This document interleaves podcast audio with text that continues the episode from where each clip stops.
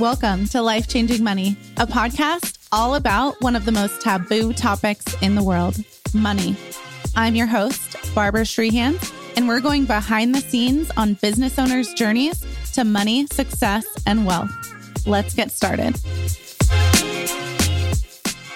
Hello, and welcome to another episode of Life Changing Money. I'm so excited because this week we have the money coach, Delyanne, with us. Hello, and welcome to the show. Thank you so much for having me. So, tell our listeners I mean, I've been following you on Instagram at Delyanne, the money coach, for so long, but tell our listeners what you do today. I'm sure it's evolved, but what do you do today? Sure. Um, yeah, today I work full time on my business, Delyanne the Money Coach. I quit my job in 2021 as an attorney and uh, to run my business full time. So I help uh, um, investors learn how to slay the stock market. So basically, you know, intro level, beginner level investing um, knowledge, um, especially focused around women, who basically have been left out of the financial conversation for a very long time. And so I provide a safe space where people can come and just ask and just ask any questions that they have, um, voice any doubts or anything that they're dealing with money wise so that we can exchange information and and build wealth.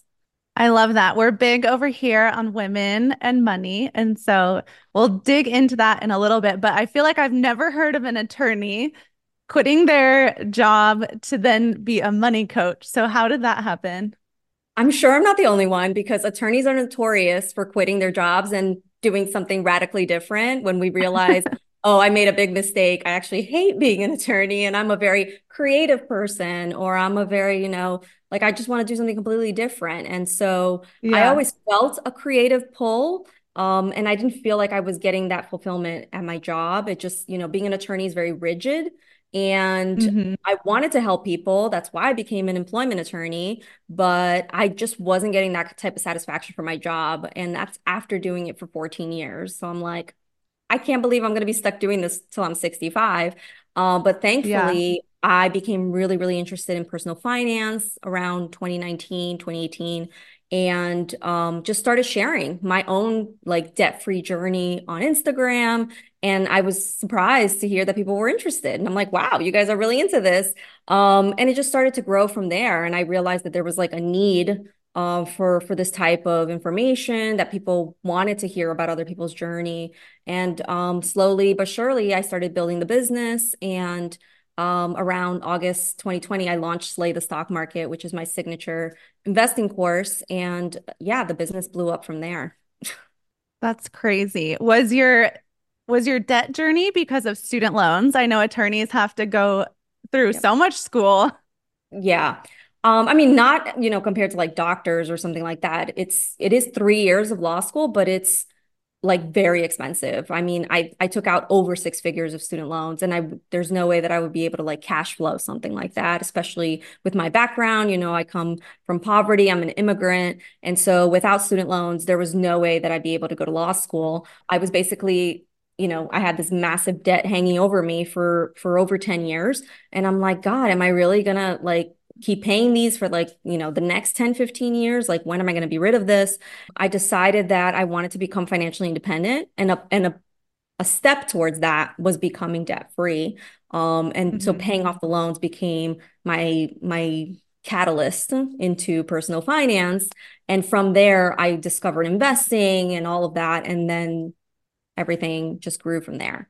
A lot of people listening probably have crippling student loan debt. So what was like your step one, especially when you were on, you know, a fixed salary, not making an insane amount of money, so probably not a lot of disposable income. How did you do that? Well, I mean, I want to be totally transparent because yes, when I started, you know, when I first became an attorney, I was making 85k, which for a lot of people, that's a lot of money, but I was living in New York City. And if you know anything about New York City, 85K doesn't go very far, but I did my best, you know, to make it stretch. And over the years, I my, income increased i got you know promotions i got bonuses i changed jobs and that's where the big leap happened after 7 years i changed jobs and i started making like close to 200K a year. So, what was I doing with that money? Awesome. I wasn't paying off my loans. I was basically hoarding it, thinking like, oh, real estate, this is how you build wealth, right? We, we buy real estate. So, I was just hoarding money to yeah. buy real estate. But New York City real estate is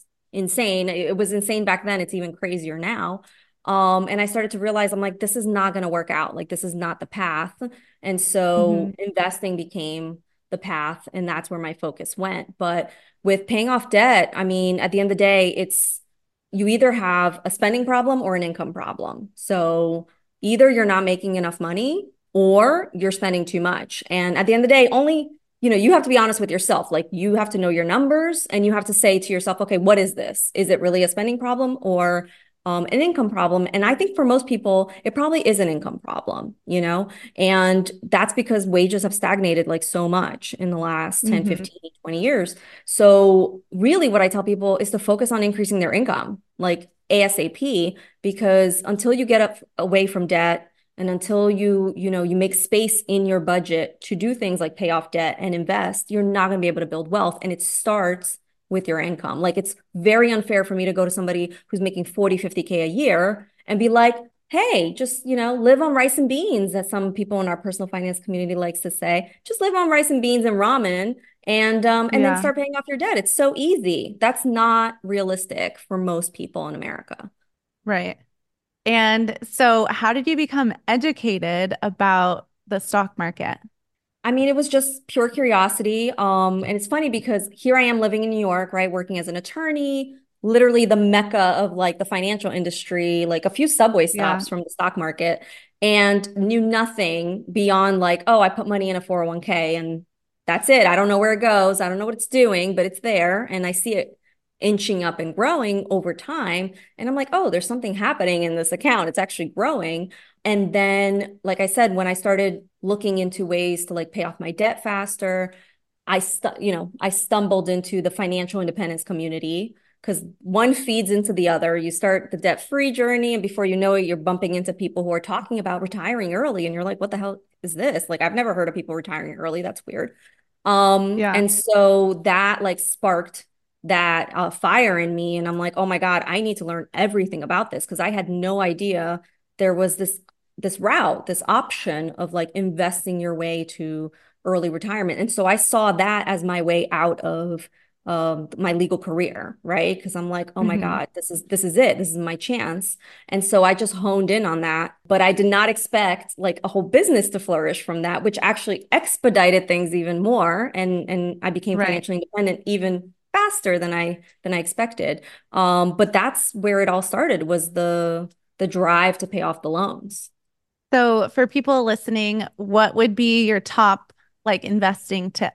I think people really, really overcomplicate investing, and I, and that's totally fair because I think the financial industry wants you to feel very overwhelmed and and like oh we're the experts and you should just like outsource it to us and you don't you don't need to like worry your your pretty little head with this. Just pay us a fee and we'll take care of it for you and nobody explains anything to you. So the, you know they created a whole language around this to kind of right gatekeep this information. So I I understand why people get overwhelmed, but just getting used to the vocabulary is what's going to make you feel more confident. And I that's what I tell people it's like 80% vocabulary and 20% math.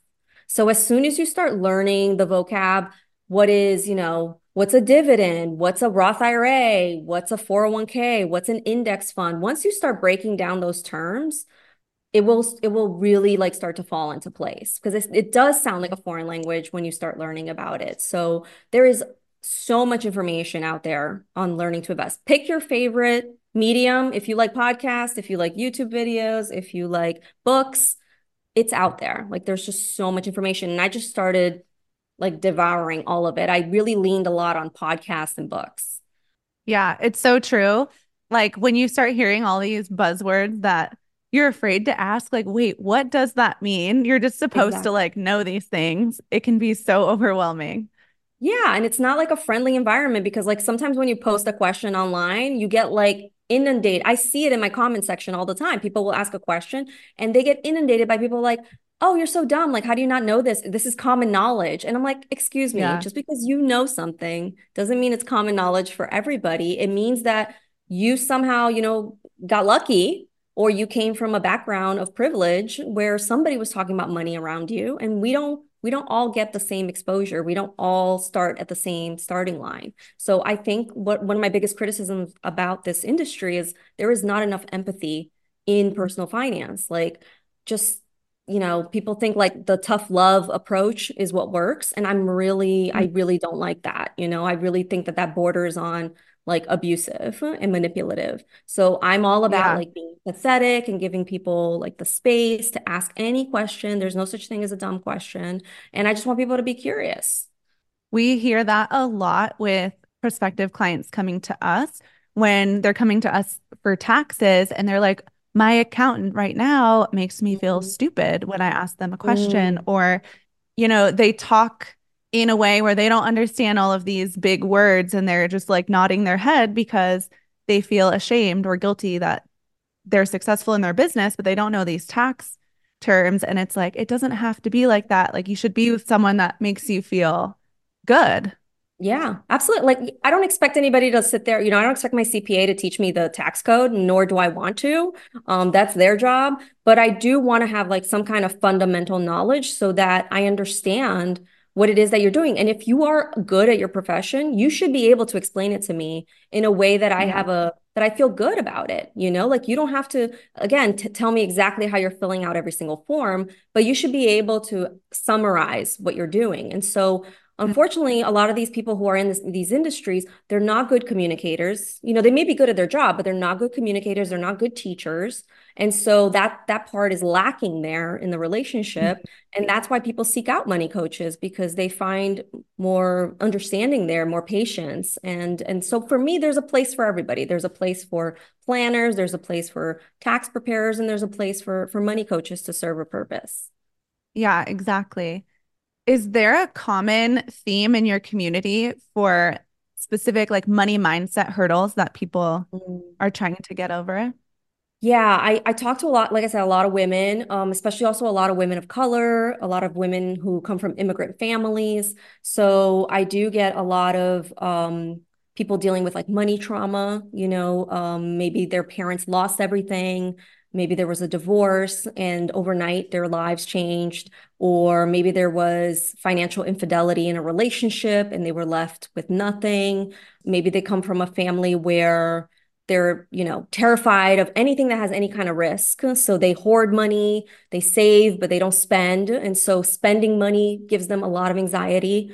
Um, or it's mm-hmm. the opposite. My mom never spent any money, or my dad never spent any money. So now that I have some, I spend it all, right? Because they mm-hmm. they finally get to fulfill all those needs and wants that their parents would say no to. There's a lot of like unresolved money trauma that people are having to face, which I don't think they're expecting when I'm sitting here talking about like a Roth IRA, they're like, "Oh, I didn't know we were also going to talk about all of my my trauma from my childhood." And I'm like, "Yeah, we have to talk about all of it because it's holistic." Yeah. Um, and so it it takes time. And obviously, I'm not a therapist, and I really encourage people to go to therapy and deal with those things. But just like you know, like flagging that these are issues and that they're not alone and this is common is enough to to help a lot of people.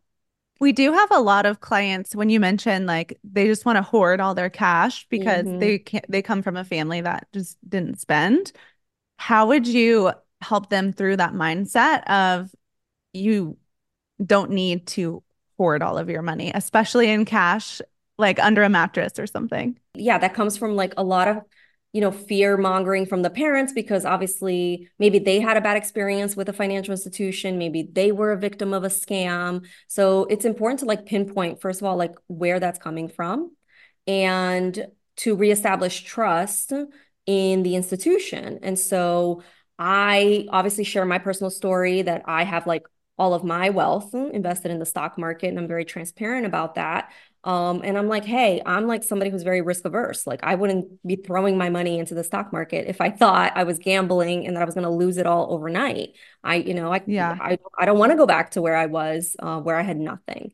So I share my personal story, but I also think it's just, you know, talking through it, spreading knowledge, telling them that we're not here gambling we're not stock picking you know there's a there's a, a, a true and steady way to do this slowly but surely we can invest but i think also going back I always tell people, you know, it's so important to have like that safety fund or we, we call an emergency fund. A lot of people haven't set that money aside and like earmarked it for emergencies. And so knowing that that money is there in case something happens is usually the first step. I tell people, you know, that has to be the first step. We got to have that that's that emergency fund so that you know you're secure and then we can move on to things like investing and and pursuing that. But that's always the first step. Are you of the mindset that all debt should be paid off before investing as well? Absolutely not. If I had done that, I would have lost like 12 years that I would never get back because that's how long it took me to pay off my loans. And that's usually how long it takes most people. Like it's it can be anywhere from 15 to 20 years, right? So imagine telling somebody yeah. they can't invest for 15 to 20 years because they have $20,000 in student loans. Where but then what some personal finance uh, gurus lo- like to say is, well, yeah, you should yeah. be debt free except for a mortgage. And I'm like, how is that any different? So if I have like a million dollar mortgage, I can invest, but if I have $20,000 in student loans, I can't. Like the math isn't mathing, you know? I'm like, it, that doesn't make sense. Yeah. So for me, it's like, we want to tackle both, right? Mm-hmm. Um, usually the thing that's a little more urgent is credit cards, especially if you're still using them. So if you're still piling on credit card debt on top of credit card debt and you're kind of drowning, we do kind of have to put a plug on that, get you to stop, you know, adding debt to it and start aggressively paying that down. But I even encourage people to throw some money into an investment account, even if they're paying down credit cards, just to build the habit um, even mm-hmm. if it's just, you know, 50 bucks here and there, 100 bucks, just to start the habit, start learning about it. And then once you paid off those credit cards, you can really ratchet up. Yeah, time in the market is so important. And it's we so show our clients all the time these like models of if you wait even just a year, yeah, it can be like a hundred thousand dollars difference at retirement age, yeah. you know? Yeah, because especially the younger you are, like people think 50 bucks doesn't make a difference or 100 bucks doesn't make a difference but i'm like the younger you are like that money actually is going to be more valuable than the money you put in in your 40s and 50s because it's had yeah. more time to like multiply and grow and compound so explaining that idea of like compound interest is you know usually the concept that once it clicks into place you see like that light bulb moment and people are like oh okay now i get it now they they understand why they have to prioritize it you mentioned all your investments are in the stock market.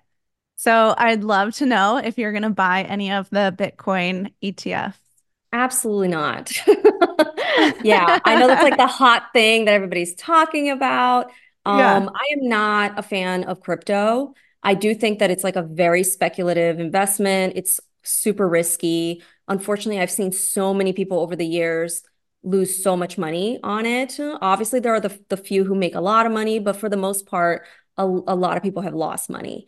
And there were several articles um, published on this where it was mostly people of color, you know, who like kind of thought that mm. this was their this was their opportunity. This was going to be, you know, the way that other people have built wealth through the housing market um, this was their uh, housing market, you know, uh, alternative, and that th- this was their opportunity. That was the idea that they were sold. And then when everything came crashing down, um, we see so many of these crypto exchanges getting shut down, right, for not managing funds properly, being investigated by the SEC, people losing their money to fraud.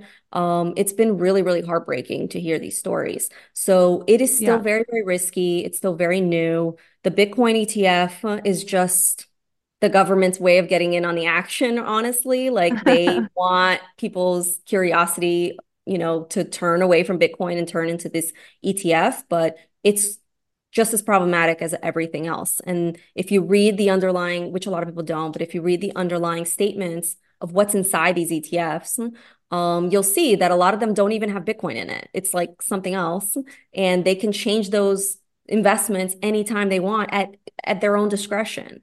So it's mm-hmm. it's not what people I think people think they're buying Bitcoin when they're buying a Bitcoin ETF, and most of the time they're not.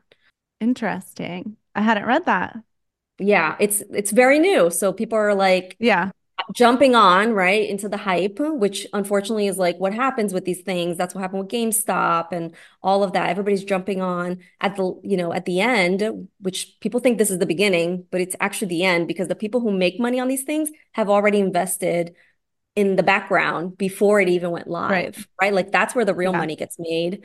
And so by the time it comes to the market and us little people get to access it, um, it's already the, the price has already skyrocketed. So who knows where it's going to go from here? Yeah. Well, now that you have a super successful money coaching business, what is like your next big goal or investment you want to achieve? I have like pulled back on massive, you know, business related goals because that's all I did for like four solid years. I just focused on my business and I just worked nonstop. And so 2023 was like a big year of like slowing down. It's when I moved to Portugal. And I'm like, okay, this is time for me to enjoy some of the fruits of my labor and like really just slow down. And so I've I've done that, you know, because I don't want to get burned out to the point where I hate my business and I just have to shut it down overnight because I'm struggling mentally to to deal with it. So it was really really important that 2023 I slowed down. 2024 is about uh, searching for a new home. I may or may not buy a home in Portugal. We'll see. I'm going to start shopping now. Um, I have no problem with renting. You know, I, I don't think there's any problems with with renting, especially if you're investing elsewhere. Um, Mhm. and uh, my goal is also to get my mom to move her from Brazil to Portugal. I just retired her uh, this year. So uh, my goal is to move her to Portugal and like reunite my family. We've been living apart for 20 years. So um, that's where my, my my goals are. My goals have really shifted away from like, oh, this is how many people, you know, I want to like enroll in my bit in my in my course, and this is like all the um, I want to have this many followers on this platform. I've just kind of shifted away from that and I've slowed things down and I'm really, really enjoying like this era of of my business. What a huge feat that you retired your mom. Like that is so cool. I feel like like on social media you'll see people like, "Oh, I got a new Lambo," or like, you know, stupid shit. And you're like, "No, I'm out here retiring my family members." Yeah, like to me, that's what fills me up, right? That's what fills my cup. And it's like been a lifelong dream to give my mom that that kind of life. And I and my mom's very young, you know, she's 61. I want her to enjoy her her her youth while she has it uh with me, with with my sister. I want us to travel, I want us to have fun. I want it to build memories because the older you get, the harder it is to really travel and do the things that you that you want to do. And and I want to make sure that I'm I'm prioritizing that. So yeah, you know, I bought a car, big deal. I'm like, yes, I bought a car this past year. It was it's a new car. It's it's it was it's very nice. But none of that Yeah. even comes close to achieving that, like being able to retire my mom. Yeah. Um, I'd love to know why you moved to Portugal. We just got back from like a month in Europe and we're like, I think we want to move to Europe. So I'd love to know. I love it. Did you have a chance to stop in Portugal? No, Portugal is on our next in 2025. We're going to do Spain and Okay. Portugal. But we were in France this whole time. My husband's fluent in French, so it made it a lot easier to get around. Yes. Um, but yeah, we're like, dang, Europe is so nice. And I feel like the US is poisoning us. But that's a whole nother Yeah, we can do a whole other podcast on that because I'm down to talk about that as well. Um, and you don't really realize it until you move abroad how much propaganda you're being fed. I, you know, visited Portugal a couple times, but also, so yes, I, I loved it when I visited, but I'm Brazilian, so there's a connection here, um, you know, with the culture, obviously. So I speak Portuguese. And I have been an immigrant my entire life. I was born in Brazil. I grew up in the States. And I'm like, God, I really want to like be surrounded by my culture. I want to like be somewhere where I don't feel like an outsider all the time. And I'm still kind of an outsider here, right? Obviously, I'm like an American moving here. Um, but I speak Portuguese like all day long, everywhere I go. If I don't say I'm American, nobody knows. Um, so it's just nice to be able to like immediately fit into a community. And Portugal, the best way I can describe it, it's the San Diego of Europe. It's like the weather is just like San Diego. I really want it to be nice weather. I can't do the cold anymore. I lived in I lived 15 years in New York City. I'm like, I'm I'm done. Yeah. Um, I'm retired from snow. So I wanted to be somewhere that was nice. I wanted to be somewhere that was safe. Portugal is one of the safest countries in the world. Um, and I just, yeah, like the crime is very, very low here. Um, and it's, you know, very petty crime. There's not like a ton of, you know, violent crimes. And I can walk around, you know, two in the morning with my dog. Nobody bothers me, no issues. I feel very, very Are the safe. taxes better? So I don't earn income in Portugal. Like my business is still based in the US. So I'm taxed as an American in every way. Um, there is a tax structure here for expats where it's called the NHR regime, where you don't get taxed on your business income for like 10 years. Um, so Oh, that's very, sweet. yeah, so that's very favorable. And they do that on purpose to like attract, you know, Yep. immigration and attract, and that's what's caused this revival in Portugal recently is because of their um, favorable tax laws. They also had, um, you know, easy visas. Like my visa process was very smooth. I got a passive income visa. So if you just show that you have some kind of passive income, you're in. You can, there's also a digital nomad visa. So it's there's a lot of paths, you know, to to get here. And so that process, the culture, the weather, the food, the proximity to the rest of Europe because I'm like I'm sick of taking 15 hour flights to like explore Yeah. these places. All of that, I'm like I didn't think I was going to be able to move here until I was like 100% retired because that was the plan. But I'm like, "Oh, now that I have this business, I can live anywhere I want. I can get to Portugal now. I don't have to wait till I'm retired." And so I took the leap. Oh my gosh, I'm gonna have to visit you. Absolutely. And anybody who asks me like why Portugal, I always know they haven't been to Portugal because anybody who has been, they never ask me that because they get it. They get it.